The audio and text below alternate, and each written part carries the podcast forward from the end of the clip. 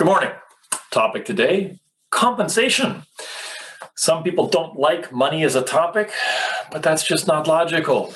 One must discuss money on a regular basis. You, you got to discuss it with a wide variety of people, right? Your employer, your accountant, your financial uh, advisor, your mortgage broker, or, you know, if you're self-employed, which the majority of you all are, then you also need, in, in addition to your accountant and financial advisor, you need to talk about money with service providers, suppliers, staff, banks, brokers, landlords, etc. There's a lot of different people when you're running your own business that you need to talk money with on a regular basis.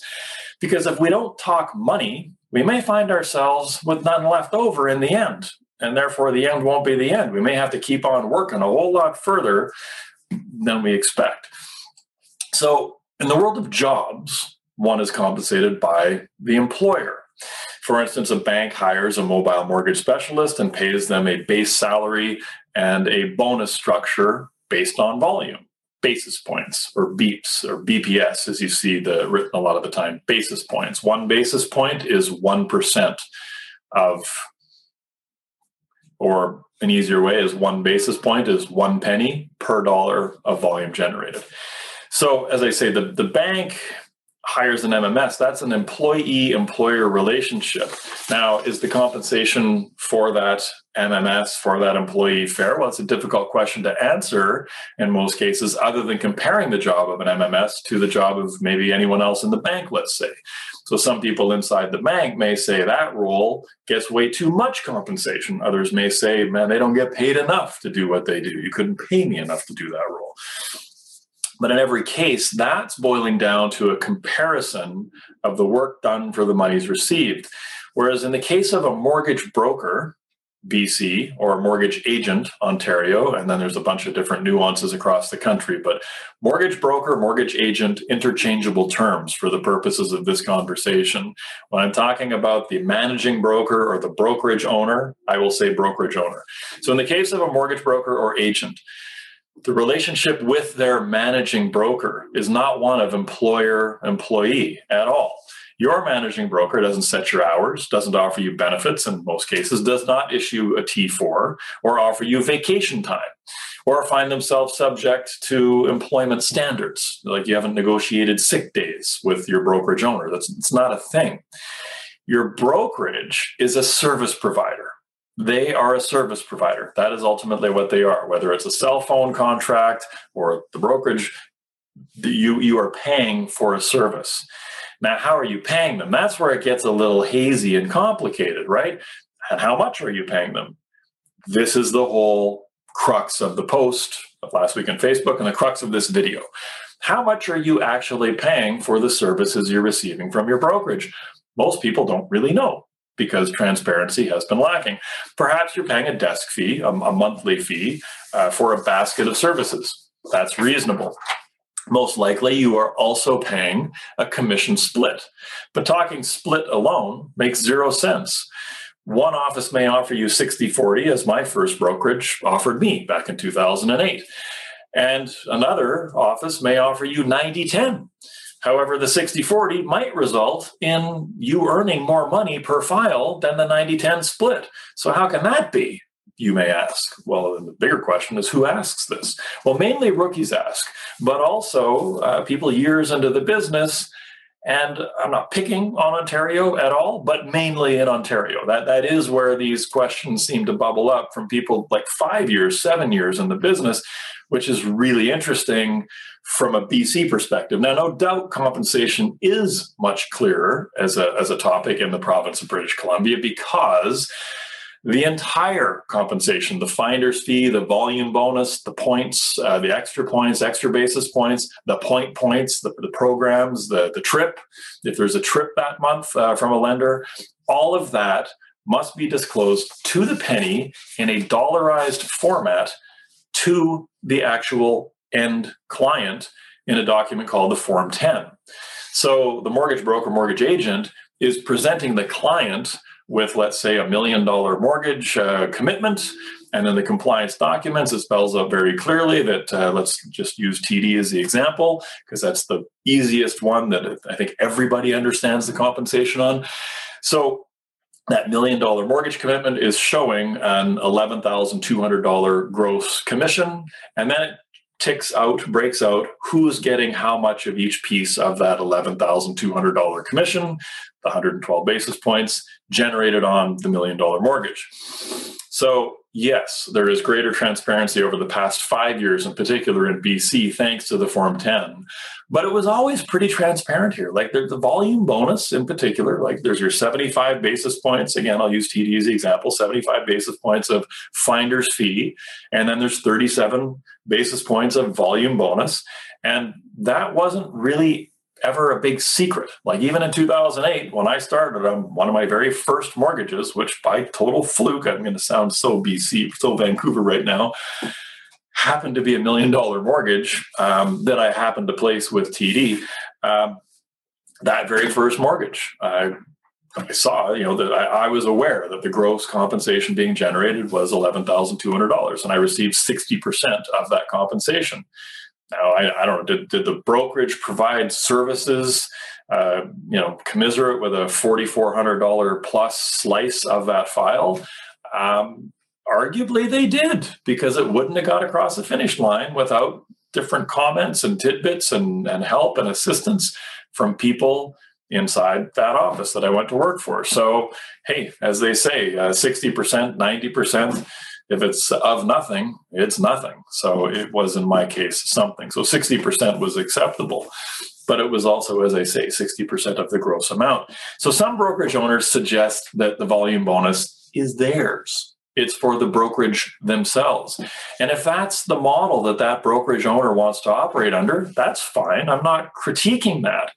But don't hide the volume bonus and pretend it doesn't exist. Don't say that's none of your business it is the broker's business. The broker's business, by definition, is generating that revenue for the brokerage, which is not an employer, which is a service provider. That is that is the relationship that is there.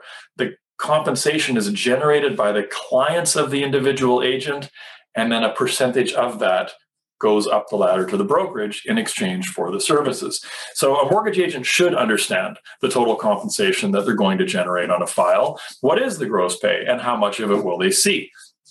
Hence the recent post, the heading of which was What's the split of? Like, not what's the split? What's the split of? What are we talking about? So, as I said, we often hear the saying 90% of nothing is still nothing. Okay, but when does 90% mean 67.5%? And when are we, you know, when we are in broker world, apparently that's when. Commission is not an iceberg, all right? It shouldn't all be hidden below the surface. It should be out there for, for people to see. And so a conversation about splits depends on all involved understanding what is actually being split. I've met agents, and the, the, the most extreme example, uh, I think, uh, was one who told me they were on a 90 10 split They'd processed over $100 million in volume over a seven year period, laboring under the belief, the false belief that they were on a 90 10 split, which, well, I guess they were, but just of the finder's fee. And hey, they were making more money than they'd ever made in their life. They were happy. Everything felt great things were fine. It was like they had a black and white TV and 12 channels, and like, wow, look, like you can see people moving and talking, and yeah, it's black and white, but that's okay. And, and there's 12 different channels. Like they were really, really happy, like 12 channels of black and white. Damn. But then they discovered ultra 4K HD and satellite connection and a thousand cha- it was like you know wait this existed just on the other side of this wall in this person's office the whole time? Like i've been sitting here with a black and white 12 channels. I'm, I'm veering off my my script here. So like i say 100 million over seven years. And when they calculated the comp happened to be on a td file which uh, is not an infomercial for td by the way just that's that's how it all has played out here uh, they realized their compensation was 675 bucks per $100,000 of volume. And that's because they were receiving 90% of the 75 basis point finder fee. What about the 37 beeps of volume bonus? Well, what about it? The broker owner said. On a true 90 10 split, their comp would have been $1,008 per 100,000 of mortgage volume. So add the zeros to that, right? 100 million in volume. Now with a wide variety of lenders, but still, you know, we're not going to be that far off just doing some rough back of the napkin math here. That's $333,000 missing in action over seven years, $47,500 per year that the brokerage hung on to.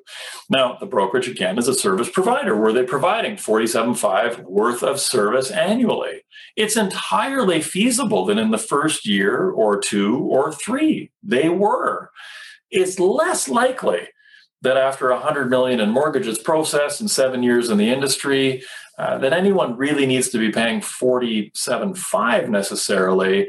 But again, that would depend on the overall volume that we're talking about. But to pay that on 16 17 million in volume to pay 47.5 to do 16 17 million in volume that's that's um, that doesn't that doesn't add up so arguably the brokerage was not providing that value and uh, the argument resulted in that individual mortgage agent leaving that brokerage.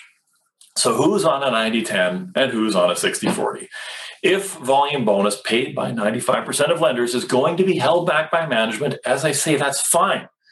But we all have to keep in mind it's 2021, right? It's not 1971. So maybe keeping secrets in business isn't the best business strategy because there are other brokerage owners out there dialing, calling your agents if you're a brokerage owner. They're calling your team if you're a team lead, and they're saying, hey, this is the compensation package we offer. They're not talking in splits, they're talking about the gross compensation that's paid, and they're making it very clear.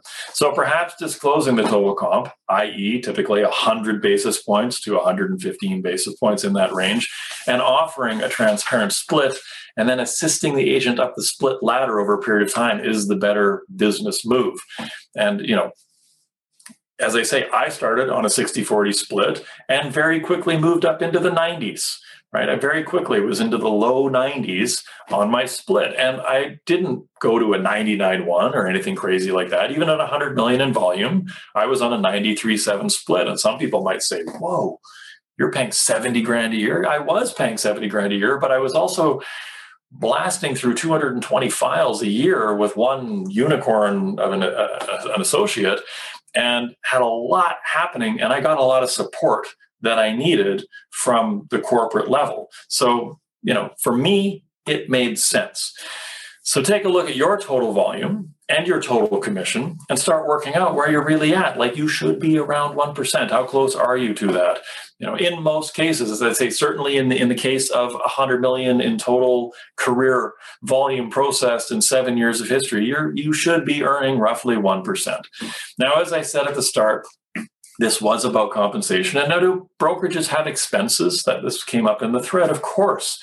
But how a brokerage operates its business is another story. And what those expenses are have nothing to do with the splits that are offered. I mean, they do and they don't you've got to be competitive out there in the overall landscape. And you've got to understand that brokers in Ontario are talking every single day with brokers in BC. And the compensation paid by lenders from one province to another is the same. So the conversations are being had. That's really what I wanted to make the main point about. So, brokers and agents don't own their clients, right? Lenders don't own the clients. The clients own the client. The client owns themselves, and the client expects clarity from us in a lot of topics. In BC, we really deliver on clarity of compensation to clients. And here's the thing brokerage owners don't own their brokers or their agents. They really don't. you know, the, you, you own the brokerage, but you don't own the broker, you don't own the agent and they shouldn't own their agents' clients either. But mind you, that's a whole other conversation. One that is, you know, maybe relates to reading that contract before you sign it. Maybe getting a lawyer, an expert, right? Engaging an expert and paying them a few hundred dollars to read the contract and spell out the pitfalls, spell out what it means before you sign the contract. You own you. You own your own business, and you are looking for a service provider, one that delivers what you need when you need it at a fair compensation level. So, talk about the money because the money matters. There we go.